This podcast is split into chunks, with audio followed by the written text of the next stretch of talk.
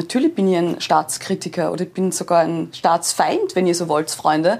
Ähm, ich finde auch jeder mündige Bürger sollte ein Staatskritiker sein.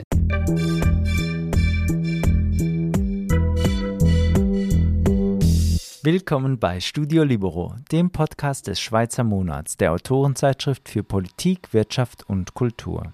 Die Journalistin Anna Schneider ist Chefreporterin bei der Welt in Berlin und als prononcierte Liberale eine Ausnahmeerscheinung in den deutschen Medien. Sie spricht über die Krawalle an Silvester, über die Stellung des öffentlich-rechtlichen Rundfunks in Deutschland und über ihr neues Buch Freiheit beginnt beim Ich. Die Fragen stellt Ronny Grob, Chefredakteur des Schweizer Monats. Die Produktion dieses Podcasts wurde unterstützt von PMG Investment Solutions und Reichmut Co. Privatbankiers. Doch jetzt direkt ins Gespräch. Anna, das ist unser erstes Gespräch in diesem Jahr. Äh, daher sei die Frage erlaubt, was hast du an Silvester gemacht?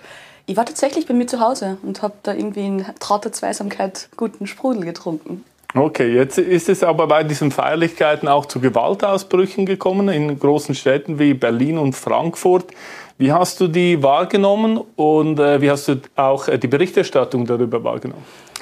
Also wie so oft war die Berichterstattung darüber sehr verzögert. Also ähm, es waren einige zwar vor Ort, also Julian Reichels Team zum Beispiel, die haben das auch wirklich mitgefilmt und nach und nach in den Tagen des, äh, des Januar sind dann eigentlich die Videos erst aufgepoppt und wurden dann auch analysiert und jetzt wieder quasi noch immer darüber gesprochen und versucht das irgendwie politisch aufzurollen. Aber was mich immer irritiert, ist, äh, man weiß ja, dass so ein Event stattfindet und man weiß auch, dass es da tendenziell zu Ausschreitungen kommt, so wie 1. Mai zum Beispiel. Und trotzdem kommt man dann immer sehr überrascht äh, daher und denkt sich, um Gottes Willen, was ist da passiert? Mhm. Jetzt äh, eine, etwas, was auch zu reden gegeben hat, ist die ARD Tagesschau. Die hat ein neues Jahr auf tagesschau.de darüber berichtet, dass eine kleine Initiative namens Floskelwolke den Begriff Freiheit zur Floskel des Jahres 2022 gekürt hat. 2021 wurde der Begriff Eigenverantwortung gekürt.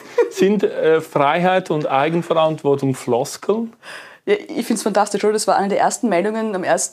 Jänner, die ich so mitbekommen habe. Und man dachte, besser kann man eigentlich ins neue Jahr eh gar nicht starten. Mehr muss man über Deutschland eigentlich wirklich nicht wissen, wenn, wenn Freiheit schon eine Floskel ist. Aber ich will jetzt überhaupt nicht die Ehre dieser zwei Journalisten retten, aber Sie meinen ja in dem Sinne, dass ähm, der, der, Gebrauch des Wortes Freiheit ist für Sie ja irgendwie ein, ein Unding gewesen im vergangenen Jahr und das sollten Sie ja anprangern, oder? Dass es nur ein Egoismus wäre und so. Also da wollten Sie ja ein ganz gewisses äh, Milieu damit irgendwie anschießen, also Menschen, die irgendwie finden, dass Freiheit beim Ich beginnt und nicht beim Wir.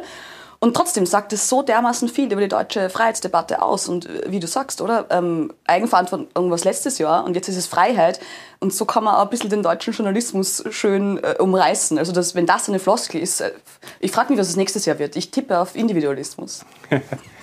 Freiheit beginnt beim Ich, äh, so heißt auch dein Buch, dein erstes Buch, dein ja. neues Buch. Ähm, du schreibst darin, dass dir klar geworden ist, dass nur ein Wort dem Prinzip der Freiheit entspricht und das heißt Nein. Ja, so ist es. Ja, nein. Ja, ja. ja. Ähm, das ist natürlich dieses äh, viel sagenumwobene negative Freiheit eigentlich. Und das klingt, haha, immer sehr negativ. Aber trotzdem, wenn wir mal äh, durchdeklinieren, was Freiheit bedeutet, heißt es ja, dass ich selbst meine eigenen Entscheidungen treffe und von niemandem abhängig bin und auch niemandes Willkür unterliege. Das heißt, das Wichtigste ist, Nein sagen zu können und selbst zu machen, was ich möchte. Deswegen klingt sehr negativ, ist aber für mich trotzdem der Kern dessen, weil man muss dadurch nichts tun, was man nicht möchte. Deswegen Nein. Mhm. Ist das vor allem auch während der Pandemie aufgefallen? Ja, das war tatsächlich auch eigentlich so ein bisschen der Anlass ähm, des Buches auch. Also ich habe während der Pandemie schon sehr viele Texte auch geschrieben. Tatsächlich hieß ein Text auch genau wie das Buch. Und ähm, dann hat der DTV-Verlag mir eben gebeten, ob ich mal meinen Freiheitsbegriff nicht in ein, eine längere Form gießen möchte. Und insofern war es ziemlich einfach mal zu betrachten, was mit dem Begriff Freiheit, Stichwort Floskelwolke, so in der Pandemie passiert ist. Und da wurde so viel hineingepresst und diese ganzen Freiheitsumdeuter, die hauptberuflichen, die auch in ganz vielen deutschen Zeitungen zu lesen waren, die habe ich halt da ein bisschen auseinandergenommen, weil die haben da in dieses Wort alles reingestopft und irgendwie das Ich nicht mehr. Und das, jeder, der sagt, ich möchte für mich entscheiden, ob es jetzt die Impfung ist, die Impfung war eigentlich das beste Beispiel, Impfpflicht, das haben wir ja alle diskutiert. Und da war ich immer ganz strikt. Das ist für mich so eine rote Linie. Also dieses Selbsteigentum am Körper, das, das geht nicht. Das geht in einer liberalen Gesellschaft meiner Meinung nach nicht. Und damit war mir irgendwie schon ein Alien. Und das war dann auch der Ausschlag für dieses Buch so ein bisschen. Dieses, die Freiheitsideen, wie sie sich äh, verbiegt oder verbogen wird. Mhm. Man könnte jetzt nun glauben, dass du zu allem Nein sagst. Zu was sagst du denn ja? Hier zu sitzen, zum Beispiel, schau, freie Entscheidung. Also es geht ja darum, eben, ich entscheide mich aktiv für etwas, dann sage ich natürlich ja. Aber ich muss auch immer irgendwie die Möglichkeit haben, Nein zu sagen. Also mhm. Freiheit stößt ja eh ständig an irgendwelche Grenzen im echten Leben, oder? Wir leben ähm, unter Regeln, Gesetzen, Verordnungen, you name it, ist klar. Wir haben uns dafür entschieden, in, diesem, in dieser Gesellschaft, in dem Staat zu leben und daran halten wir uns auch. Aber grundsätzlich sollte es uns doch ein Anliegen sein, wenn wir liberal sein wollen, dass man eben auch so oft wie möglich Nein sagen können muss. Reden wir doch über diese Impfpflicht. Also in Österreich und Deutschland haben dann, äh, ja, eigentlich war nah dran, die eigentlich einzuführen. Äh, die Schweiz hat sich anders äh, verhalten. Wie, wie hast du das wahrgenommen, diese Impfpflicht? Es war ganz, ganz schlimm. Also eigentlich ich, war ich sehr schockiert von der FDP in Deutschland. Die war ja im, jetzt im Wahlkampf groß damit geworben, ähm, mit uns wird es nicht geben. Es wird einen Freedom Day übrigens geben, wo alle Maßnahmen fallen. Und dann, äh, kurz nach der Wahl, hat dann Christian Lindner, FDP-Chef, ja plötzlich gemeint, doch, das könnte man ja vielleicht doch irgendwie machen. Also ich paraphrasiere jetzt nur. Und da dachte ich mir, wieso fällt ein Liberaler ohne Not, weil sie kann dann ja nicht, äh, um und ähm, fällt damit eigentlich, glaube ich, ganz vielen Wählern in den Rücken, weil ich glaube, dass ganz viele Menschen die FDP gewählt haben. Sie hatten ja den größten Anteil an Erstwählern übrigens, was ich glaube ich wirklich, was, was glaube ich sehr viel an der Corona-Pandemie und den Freiheitseinschränkungen lag, um dann so einen U-Turn hinzulegen und wirklich mal die liberalen Prinzipien über Bord zu werfen. Und eben, da ist die Schweiz, und das wäre vielleicht die, der Vergleich in dieser deutschen Trias, äh, schon immer noch der stetigste Verteidiger der persönlichen Freiheit auch. In Österreich läuft die Debatte meistens so wie in Deutschland, nur 100 Dezibel leiser, ähm, wobei ich da auch mich nicht vor die Neos stellen will, weil die haben sogar aktiv dafür geworben, für die Impfpflicht. Also verstehe ich gar nicht mehr. Und da fällt es einem als Freigeister dann irgendwann schwer, überhaupt irgendeine Partei als die Freiheitspartei wahrzunehmen. Und das erschließt sich mir auch nicht, weil ich glaube, wenn man auch nicht die gesamte Bevölkerung vom Liberalismus überzeugen kann, so gibt es doch einen Kern, den man ansprechen könnte und der da mitgehen würde. Und ich, ich bin kein Politikberater, es ist mir fern, aber ich würde irgendwie lieber diesen kleinen liberalen Teil äh, zu befriedigen versuchen, anstatt mich so zu verbiegen, dass ich dann am Ende so verwechselbar bin, dass man eigentlich auch gleich mhm. Grün wählen könnte. Ja, in der Schweiz äh, war ja auch die FDP für die Zertifikatspflicht. Was denkst du, äh, was hat denn jetzt Christian Lindner dazu bewogen, für so etwas zu sein? Ich habe wirklich oft darüber nachgedacht und ich glaube, er ist eigentlich ein ziemlicher Pragmatiker. Also ich schätze ihn sehr, er ist ein, er ist ein echt mhm. äh, kluger Kopf und ich glaube, in der Ampelkoalition in Deutschland ist viel ihm zu verdanken, dass nicht alle grünen, roten Fantasien äh, durchgehen. Also das ist ihm hoch angerechnet. Aber gerade da, das hat meinen Eindruck, zumindest von der Partei und vielen, die da drin sitzen, äh, nachhaltig äh, beschädigt. Also ich weiß genug Menschen, die auch dagegen waren und nach wie vor dagegen sind in der FDP, aber dass gerade er als Chef da so wankelmütig ist, mhm das erschließt sich mir überhaupt nicht. Mhm. Also, aber du als Liberaler bist jetzt in Deutschland sozusagen in der Regierungsverantwortung. äh, siehst, siehst, du das auch so? Also äh, wurden schon Anliegen von dir bereits umgesetzt oder denkst du, äh, nein, eigentlich wird gar nichts umgesetzt? Das ist eine sehr gute Frage. Ähm, ich habe mir also als das ganze Paket geschnürt wurde, waren irgendwie alle glücklich, diese Fortschrittskoalition. Und das stimmt ja, die FDP hat sie insofern durchgesetzt, dass es keine Steuererhöhungen geben soll. Das ist übrigens vielleicht ein Punkt. Aber ich glaube, ich kann bis jetzt nur loben, was die FDP so eher verhindert hat. Also immer dieses Lieblingsbeispiel aller ähm, Nicht-Autoliebhaber Tempolimit, das es ja in Deutschland äh, nicht gibt bin ich auch sehr froh, dass sie daran festhalten, weil na klar, es ist irgendwie Symbolpolitik, aber ich verstehe nicht, warum man Nolens Wohlens Freiheiten über Bord wirft, nur um, ich weiß nicht, wie viel CO2 einzusparen. Ich glaube, dermaßen marginal, dass es nicht mal einen Ausschlag gibt. Also ich rechne der FDP im Moment tatsächlich eher an, dass sie Sachen verhindert, als dass sie Sachen macht. Aber ich glaube gleichzeitig, dass das auch ihr Verhängnis werden wird, weil niemand wählt eine Verhinderungspartei. Mhm. Eben, du kommst aus Österreich, du wohnst in Deutschland, du hast auch schon für eine Schweizer Zeitung gearbeitet. Welche Unterschiede zwischen diesen drei Ländern nimmst du wahr? Also was kannst du so sagen darüber? Also genau, ich war ja bei der, bei der Neuen Zürcher Zeitung und das war ja ganz fantastisch. Das Berliner Büro, das funktioniert ja auch super, weil offensichtlich in Deutschland ein Markt ähm, da ist oder eine Lücke für liberale Positionen. Ich fürchte aber, dass sie nach wie vor oft noch als ausländische Zeitung wahrgenommen wird. Also, mhm. noch nicht alle Deutschen verstanden haben, dass die sich mit, also das Berliner Büro sich wirklich auch mit deutschen Themen ausschließlich beschäftigt. Aber das kann ja noch werden und das läuft ja wie gesagt super. Ähm, und der Unterschied ist wirklich der Zugang. Das macht die NZZ ja eben auch super. Sie haben das ja auch als Logo, oder? Der andere Blick. Und sie versuchen ja irgendwie, obwohl sie nicht alle Schweizer sind, natürlich nicht, aber einen anderen Blick auf Deutschland zu werfen. Und dieser andere Blick, für den reicht es ja schon, wenn man irgendwie liberal ist. Also das ist ja schon von mhm. außen. Und ähm, wie gesagt, in Österreich ist es irgendwie so ganz ähnlich. Da gibt's, da wurde die, die Neue Zürcher Zeitung Österreich ja irgendwie leider eingestellt, weil mhm. die Digitalabos haben nicht funktioniert. So. Mhm.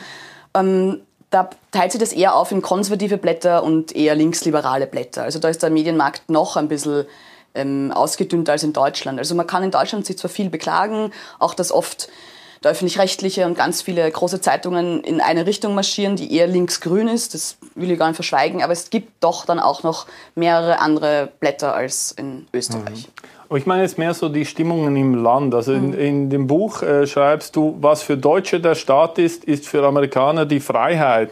äh, du nimmst die, die, dem, demzufolge die Deutschen als sehr obrigkeitshörig wahr. Was können die Deutschen von den USA zum Beispiel lernen? Oder? Ähm, ich glaube echt, das ist diese, diese Einstellung. Wir belächeln, oder ich nicht, aber viele Deutsche belächeln ja oft die USA. Das ist dieser latente Anti-Amerikanismus, der da immer mitschwingt. Schon allein, wenn es ums Thema Waffenrecht oder so geht. Sofort, wenn irgendwas passiert mit, mit Schusswaffenverbrechen in den USA, schreien alle, um Gottes Willen, Waffen endlich alles verbieten. Aber die Amerikaner haben da eine ganz andere Beziehung dazu, eben sich selbst und sein Eigentum schützen zu können, notfalls mit Waffengewalt. Ich finde das mal, unabhängig davon, was man von Waffen und irgendjemanden töten hält, kein falscher Gedanke. Ich halte das ich wäre absolut für ein liberaleres Waffenrecht, aber das kann man in Deutschland, glaube ich, nicht laut sagen. Ähm, und da insofern ist eigentlich sogar ja äh, die Schweiz äh, die Amerikaner Europas, wenn man es mal so sehen will. Aber es stimmt leider, dass, und, und ich habe mir ja in dem Buch auch gefragt, woran es liegt, dass die Deutschen mhm. so sind und dass sie die Freiheit so wenig wertschätzen. Und ich glaube schon, dass man da ein bisschen den liberalen Parteien und der liberalen Partei nicht die Schuld geben kann. Aber wenn einem nie gezeigt wird, wie liberale äh, Politik auch ausschauen könnte, dann lernt man es ja quasi auch nicht. Ich halte die Deutschen mitnichten für zu dumm oder für zu faul für die Freiheit. Nein. Überhaupt nicht. Aber es gibt so wenig Beispiele. Ich meine, ich musste auch in meinem Buch auf wirklich alte Herren äh, zurückgreifen und im aktuellen Leben äh, passiert da relativ wenig, auch Intellektuelles. Also die meisten liberalen Intellektuellen haben sie während der Corona-Pandemie dermaßen verdreht, um da irgendwie plötzlich äh, kollektive Freiheiten oder sowas zu erfinden, die es nicht gibt, de facto, dass es ganz schwierig ist, da irgendwie auch den intellektuellen Diskurs da zu befeuern. Was mich immer fasziniert, dass so viele Deutsche und auch Österreicher glauben, das einzige Glück äh, kann nur vom Staat kommen. Und äh, ich meine, wenn man die Geschichte anschaut, äh, die, die Deutschen und auch die Österreicher wurden x-fach von der staatlichen Obrigkeit betrogen, in den Tod geführt, enteignet. Also wieso ist das immer noch so? Ja, es ist, wie gesagt, ich glaube, es liegt trotzdem auch, wenn man meinen sollte, es gäbe Lerneffekte, gab es niemanden, der dann mutig genug war, sich mal wirklich gegen den Wind zu stellen. Weil die meisten Parteien sind natürlich People-Pleaser. Und wenn man es gewohnt ist, einen fetten Sozialstaat hinter sich zu haben, der wurde ja nie zurückgebaut, der wird ja auch jetzt im Gegenteil eher ausgebaut, oder? Stichwort Bürgergeld jetzt in Deutschland. Also, ähm, deswegen finde ich es auch regelmäßig amüsant, wenn ich mir dann so über die Linie traue und sage, Natürlich bin ich ein Staatskritiker oder ich bin sogar ein Staatsfeind, wenn ihr so wollt, Freunde. Ähm, ich finde auch jeder mündige Bürger sollte ein Staatskritiker sein. Jetzt kam vor kurzem ähm, eine neue Allensbach-Studie raus, ähm, wo es hieß, die Deutschen ähm, fühlen sich irgendwie wieder freier als in Corona-Zeiten. Ja, nona nicht. Aber sie sind auch irgendwie kritischer gegenüber der Politik und ähm, ähm, haben auch irgendwie das, also das mehr Zweifel am Funktionieren der Demokratie. Ich glaube nicht, dass sie eigentlich Zweifel am Funktionieren der Demokratie haben, sondern vielmehr am Personal. Und dass Menschen übrigens Institutionen kritisieren und auch die Demokratie in Form von Politikern, finde ich eher als Zeichen eines lebendigen Diskurses, als vielmehr, oh mein Gott, die armen, also nicht die armen, die bösen Bürger sind nicht zufrieden mit uns, wir müssen sie auf Linie bringen. Also immer dieser Glaube, nur wenn alles im Gleichschritt läuft und alle dasselbe wollen, wählen und auch denken, dann sind wir richtig.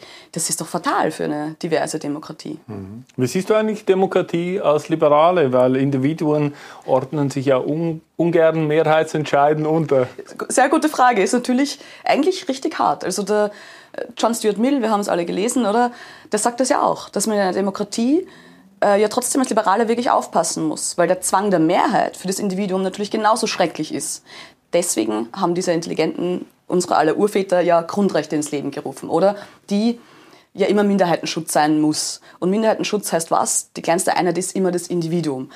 Und deswegen ist es, finde ich, noch perverser, dass während Corona so getan wurde, als würde das Kollektiv über dem Einzelnen stehen, weil es einfach fundamental unseren Menschen- und Freiheitsrechten widerspricht. Also ich glaube, Demokratie ist die beste Staatsform, die wir haben. Es gibt nämlich keine bessere, also das schlechteste oder best, kann man nennen, wie man will. Es gibt kein ähm, Pendant, das es irgendwie besser machen könnte. Ähm, aber trotzdem muss man darauf pochen, dass ähm, Individualismus eigentlich der wichtigste Wert in unserer liberalen Demokratie ist. Hm. Du wohnst jetzt in Berlin, das ist eine der freiesten Städte der Welt. Äh, aber täuscht es oder ist die Stadt zunehmend bevölkert mit Bewohnern, die von der Politik mehr Verbote und Einschränkungen fordern? Ja, also ich wohne ja am Rand des Prenzlauer Bergs. Das ist mhm. ähm, schön. Nein, ist wirklich schön, aber sagen wir es mal so, es ist sehr, sehr grünen bevölkert und da treffen schon also Berlin ist ein, um es anders zu sagen, ich liebe ja die Stadt. Es ist ein Schmelztiegel aller möglichen Kulturen mhm. und Zustände. Es ist wirklich, wenn man die Bezirke wechselt, das ist ja fan fantastisch. Und trotzdem ist es mir regelmäßig ein Rätsel, dass die Leute, obwohl sie sehen, wie wenig funktioniert, oder? Brauche jetzt nicht von unserem Flughafen anfangen, der nach wie vor ein eher unfreudiges Ereignis ist, jedes Mal, wenn man dort ist. Oder dass wir jetzt die Berliner Wahl wiederholen müssen, weil nicht ausgezählt wurde. Oder dass man, wenn man aufs Meldeamt will, gut und gerne mal drei, vier Monate wartet. Also hinten und vorne ist alles eher schwierig. Und trotzdem wählen die Leute das immer wieder. Also ich glaube, das ist Freude an, an der Selbstqual oder ich weiß es nicht, aber wenn ich wahrscheinlich im Prenzlauer Berg wohne mit meinem Lastenfahrrad und meinen drei ähm, Kindern meinen Soja Matcha Latte holen gehe und die wirklichen Probleme oder so nicht mitbekomme, wie sie, was nicht, in Neukölln auf der Sonnenallee zu sehen sind, dann wählt man wahrscheinlich nochmal grün. Und ich fürchte sogar, dass Berlin in dieses Messer nochmal läuft und wir zum, weiß nicht wievielten Mal rot-rot-grün regiert werden. Mhm. Aber eben genau im Prenzlauer Berg äh, gibt es ja dieses Bionade-Biedermeier-Milieu und da wohnen ja eigentlich auch die allermeisten Journalisten. Äh, äh, jetzt denkst du, hat das auch Deutschland verändert? Weil das sind ja die Leute, die so den Ton in den Medien mhm. äh, festlegen. Und äh, es, es, hat so einen äh, Machtübergang gegeben von der konservativen CDU zu den konservativen Grünen. Ne, das ist, finde ich, eigentlich genau der Witz. Also, Grün, also Journalisten rekrutieren sie oder ähm, Zeitungen und Medien, sagen wir so, rekrutieren ihren Nachwuchs eigentlich aus diesen Milieus, die du beschreibst. Das bildet aber mitnichten die ganze deutsche Bevölkerung ab. Deswegen ist sehr oft ähm, zu Recht die Rede von der Berliner Blase, weil es ist eine Blase, was man eigentlich meistens bei Wahlen sehr gut sieht. Und auch wenn es gerade so rüberkommt übrigens, als wären die Grünen irgendwie die 50-Prozent-Partei, das stimmt ja so nicht. Also das, die Leute haben, ich meine, Olaf Scholz wurde gewählt, weil die CDU sich selbst ins Ausgeschossen hat oder die Union und dann kam es halt nur zu dieser Ampel. Aber nicht mal die bildet, glaube ich, den ganzen Teil Deutschlands wirklich ab. Ich glaube, da ist schon ein harter konservativer Kern, der halt eher im ländlichen lebt und das ist auch das, ein großes Problem, glaube ich, im deutschen Journalismus, dass Konservative, ich spreche überhaupt nicht von extremen Stimmen, also wir reden nicht über irgendwelche Rechtsextremen mhm. ähm, oder so, aber wie oft siehst du im öffentlich-rechtlichen Rundfunk konservative Kommentare? Und konservativ ist ja auch rechts übrigens, zumindest meiner Definition nach. Mitte rechts, wenn mhm. wir es so nennen will. Aber allein das Wort rechts ist in Deutschland so arg verpönt, es ist ja nur mehr ein Schimpfwort. Und da frage ich mich dann, wo das Ganze hingehen soll. Weil da wundert man sich einerseits, also es gibt einen öffentlich-rechtlichen Rundfunk, wir zahlen ihn alle, die Zustimmungsraten sinken, sehr viele Menschen wollen den Beitrag nicht mehr zahlen naja, ist das nicht irgendwie offensichtlich, woran es liegt? Also wenn die Leute irgendwie das Gefühl haben, es wird ihnen mehr erzählt, wie sie zu denken haben, nämlich in diesem eher rot-grünen, moralisch aufgeladenen Spektrum, als auch irgendwie konservative Ansichten abzubilden, dann muss man sich ja nicht wundern. Kann man denn irgendwie dieses, diese Blase aufbrechen? Gibt es da Möglichkeiten? Ja, also ich kann mich zum Beispiel in meinem Haus ähm, bei Springer, also bei Welt, äh, nicht beschweren. Wir sind von außen glauben immer ganz viele Menschen, wir sind so ein urbürgerlich-konservatives äh, Blatt, was so gar nicht stimmt. Also wenn man einmal bei uns in der Redaktion war, dann sieht man, das geht wirklich von bis. Also auch wieder hier die, die äh, extremen Ränder ausgenommen.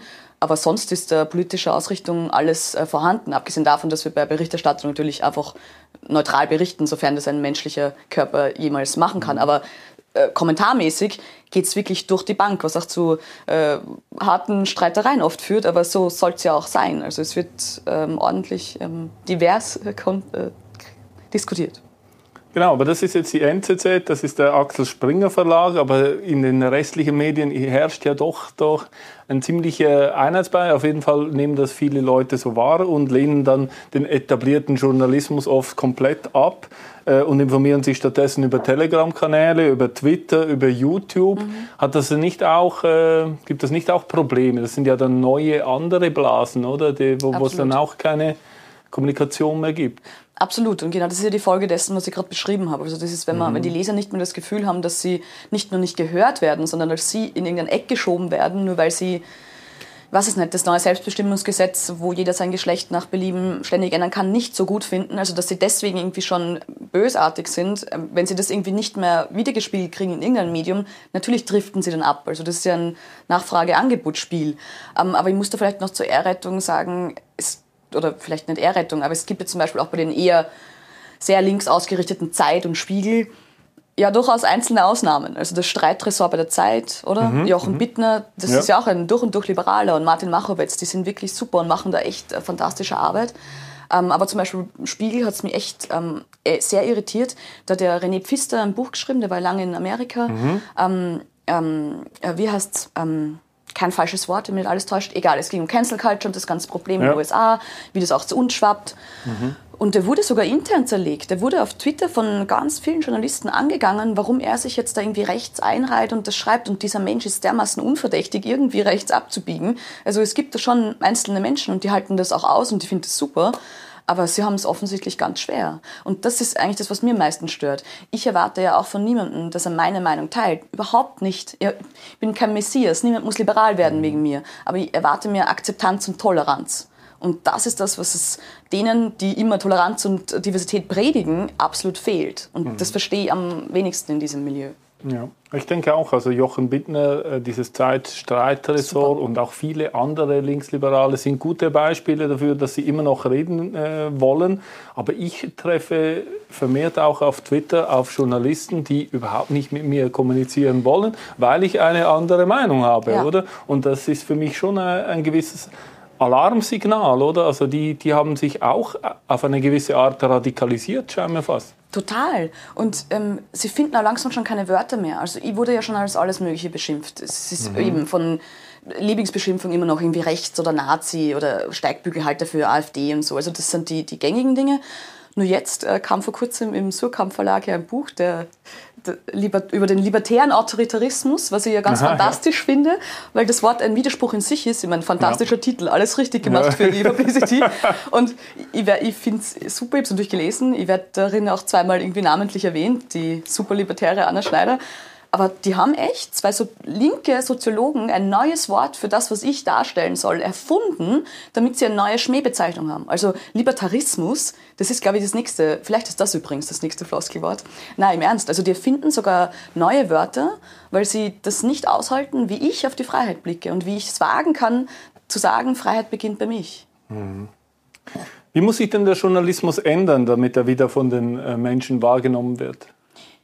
Ich glaube wirklich die Pluralität üben, die sie immer predigen. Also ich glaube, dass der öffentlich-rechtliche Rundfunk da wirklich wichtig ist. Jetzt lassen wir mal dahingestellt, ob es ihn braucht. Viele Menschen gehen davon aus, dass wir ihn brauchen. Gut, ne, nehmen wir hin. Aber der soll ja objektiv, unparteilich und vor allem auch divers berichten. Ähm, und wenn nicht in diesem Jahr, dann frage ich mich wirklich, wann der reformiert werden soll. Also es gab ja letztes Jahr genug Skandale. Ich meine, da geht es nicht nur um irgendwelche äh, Gelder und ähm, äh, Missfinanzen, sondern auch um Doppelgleisigkeiten, um die Aufgeblähtheit dieses 8 Milliarden Euro ähm, äh, Monstrums, ähm, dass man mit diesem Tanker es nicht schafft, mehr als eine Bevölkerungsschicht zu bedienen. Und obwohl jetzt muss ich auch da dazu sagen, es, man kann nicht sagen, der öffentlich-rechtliche Rundfunk eigentlich, weil natürlich gibt es auch dort Kollegen, die ja, super sind und die gute Arbeit machen, überhaupt nicht dahingestellt.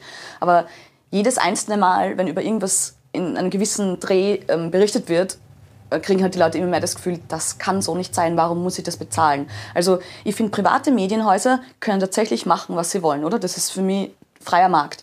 Aber ein öffentlich-rechtlicher Rundfunk, der von allen bezahlt wird und der eine Demokratie äh, fördern, finde ich auch schon schwierig, aber zumindest da sein soll, ähm, ähm, die Diversität der Meinungen äh, zu pflegen, der muss sich ehrlich gesagt am meisten überlegen, wie er in die Zukunft gehen will. Ja. Um nochmal auf Silvester zurückzukommen, mhm äh, mir ist da auch eine gewisse Sprachlosigkeit aufgefallen, weil allen ist ja, es sind, ich glaube, die meisten Leute sind sich einig, dass es keine gute Idee ist, mit Steinen oder Feuerwerken auf Notarztwagen mhm. oder auf die Feuerwehr zu schießen. Und doch macht sich eine gewisse Sprachlosigkeit bereit, äh, breit. Äh, die auch im öffentlichen äh, rechtlichen Rundfunk, die, die wissen gar nicht mehr richtig, wie sie darüber reden können. Oder? Das ist eine Realität hier, oder? Und die Leute haben Mühe, sie zu beschreiben. Das sind ja eigentlich Journalisten, das wäre eigentlich ihr Job. Ganz genau. Also da gab es eben auch dieses, dieses Schnipsel, das dann rumgeflattert ist in allen sozialen Medien, wo eben eine ähm, Frau vom Öffentlich-Rechtlichen ihren Kollegen genau das gefragt hat, was wissen wir über die Täter? Und er meinte, na, Täter, das können wir noch nicht so sprechen. Dabei war allen, die ein paar Videos gesehen haben, längst klar. Also, und auch da, man rutscht das halt so schnell in eine Falle, weil wenn man sagt, da waren ganz viele junge Männer mit irgendwie Migrationshintergrund, was alle gesehen haben, die Augen haben. Die Auswertungen ergaben, es waren 45 Prozent Deutsche, da kann man dann anfangen zu streiten. Sind das Deutsche in erster, zweiter, fünfter Generation? E egal, es sind offensichtlich hauptsächlich junge Männer, die ein Problem damit haben, wie der Staat funktioniert und die den Staat offensichtlich äh, offensiv angreifen. Also das ist so, das ist ein Fakt. Und dass das hauptsächlich in Brennpunkten wie Neukölln äh, passiert, kann eigentlich auch nicht verwundern, dass Integrationsbemühungen vielleicht da eher gescheitert sind. Das sind Dinge, die kann man beim Namen nennen ohne Rassist zu werden. Aber davor, glaube ich, fürchtet sich der Öffentlich-Rechtliche so sehr, wie alle übrigens linksliberalen Medien, ähm, Realitäten zu benennen, ähm, weil wir haben diese super politisch korrekte Sprache jetzt schon gelernt in den letzten, was, 10, 20 Jahren, dass sich Menschen nicht mehr trauen, Fakten auszusprechen. Und es wird jedes Jahr absurder. Ich fühle mich einfach so ja. zurückversetzt nach 2015. Wir führen einfach jedes Jahr dieselben Debatten. Dann kommen eben die wirklich, meiner Meinung nach, schlauen Menschen wie ähm, der Integrationsexperte Ahmed Mansour und sagt, Freunde haben ein Problem. Das sind junge Männer, die wollen sie eigentlich nicht integrieren. Die wollen ihr kulturelles Denken hier haben, das Patriarchat, die anerkennen unsere Werte nicht, die sind gefühlsmäßig hier nicht angekommen. Es muss was geschehen. Und der ist der Einzige, der das laut sagt. Und die Politik eben, sogar die Politik braucht vier Tage, um zu reagieren und zu sagen, ja, schwierig. Und Menschen, die hier leben, müssen sich an die Regeln halten. Ja, no shit, Sherlock. Also das ist, das finde ich wirklich schlimm. Ja, und genau das. Mhm. Und äh, das Problem ist, wenn der Öffentlich-Rechtliche solche Sachen leistet, dann verliert er noch mehr Vertrauen. Und die Menschen ver verlieren das Vertrauen in den Journalismus generell. Daher kommt ja dieses ganze Lügenpresse-Gewäsch ähm, und so. Und dann wundern sich die Leute immer und dann schauen wir nach Amerika und sind ganz entsetzt, wie Menschen mit Donald Trump an die Macht kommen, weil es den Leuten langsam egal ist, ob das Fake News sind oder nicht, weil sie von allen enttäuscht werden. Also mhm. deswegen nochmal, da ist meine größte Kritik echt am öffentlich-rechtlichen Rundfunk, da mal ein bisschen ähm, ihre Sachen straight zu bekommen. Und in einer freien Gesellschaft sollte man doch die Dinge frei und offen benennen können, insbesondere die Journalisten. Absolut. Also wer denn, wenn nicht Sie? Ja, und das ist aber auch immer so ein Thema. Immer wenn irgendwer sagt, ähm, die Meinungsfreiheit leidet, ja, das ist so ein Mauerblümchen-Thema. Stichwort Cancel Culture, diese Wörter, die wir alle schon gar nicht mehr hören können. Aber es ist so, dieses komische, bange Gefühl, dass man sie ernsthaft, auch ich mir schon manchmal überlege, sage ich das jetzt? Denkt man mal durch, kriege ich da einen Shitstorm, deswegen, deswegen, deswegen, wer schaut mit den Schieben? Das macht man, das kann man nicht bestreiten. Das die, da, genau, das kam übrigens in dieser die Studie. Schere im Kopf sozusagen. Genau, das mhm. kam übrigens in dieser Studie auch raus und das ist eigentlich die bedrückendste Zahl in, dieser, in diesem Freiheitsindex vom letzten Jahr, ähm, dass nur mehr 48 Prozent der Deutschen sich ernsthaft frei fühlen zu sagen, was sie denken. Mhm. Und da denke ich mir immer, es man soll, also man kann de facto in Deutschland alles sagen. Man kann es. Man muss mit dem Strafrecht rechnen, sobald man Grenzen überschreitet und das ist völlig in Ordnung. Aber man sollte es doch auch selbst entscheiden, was man sagt. Also im Sinne von, man kann sich doch nicht sozial und gesellschaftlich so gestresst fühlen, dass man es lieber für sich behält. Und dann wundern wir uns irgendwie immer, wenn sich eben Blasen bilden und abwandern Richtung Telegram und etc. Weil dort halt die Leute glauben, sie können noch sagen, irgendwie, mhm. was, was sie möchten. Also wir können freier und offener reden es ist kein Problem. Äh, das, das, Jahr ist ja noch jung. Was sind deine Pläne für 2023? Das ist eine gute Frage, habe ich mir auch schon gefragt. Ich schreibe kein Buch heuer. Ich weiß gar nicht, was ich machen soll. also es steht jetzt noch kein großes Projekt an. Also es wird sich sicher in meiner Arbeit einiges tun. Auch da vielleicht passiert schon auch was Größeres. Aber zumindest ähm, bin ich sehr glücklich in meinem jetzigen Posten und es sind keine groben Veränderungen geplant. Gut, dann viel Erfolg für dieses Jahr. Danke. Vielen Dank für den Besuch. Dir auch, Dankeschön. Das war Studio Libero, ein Podcast des Schweizer Monats. Weitere Informationen finden Sie unter www.schweizermonat.ch.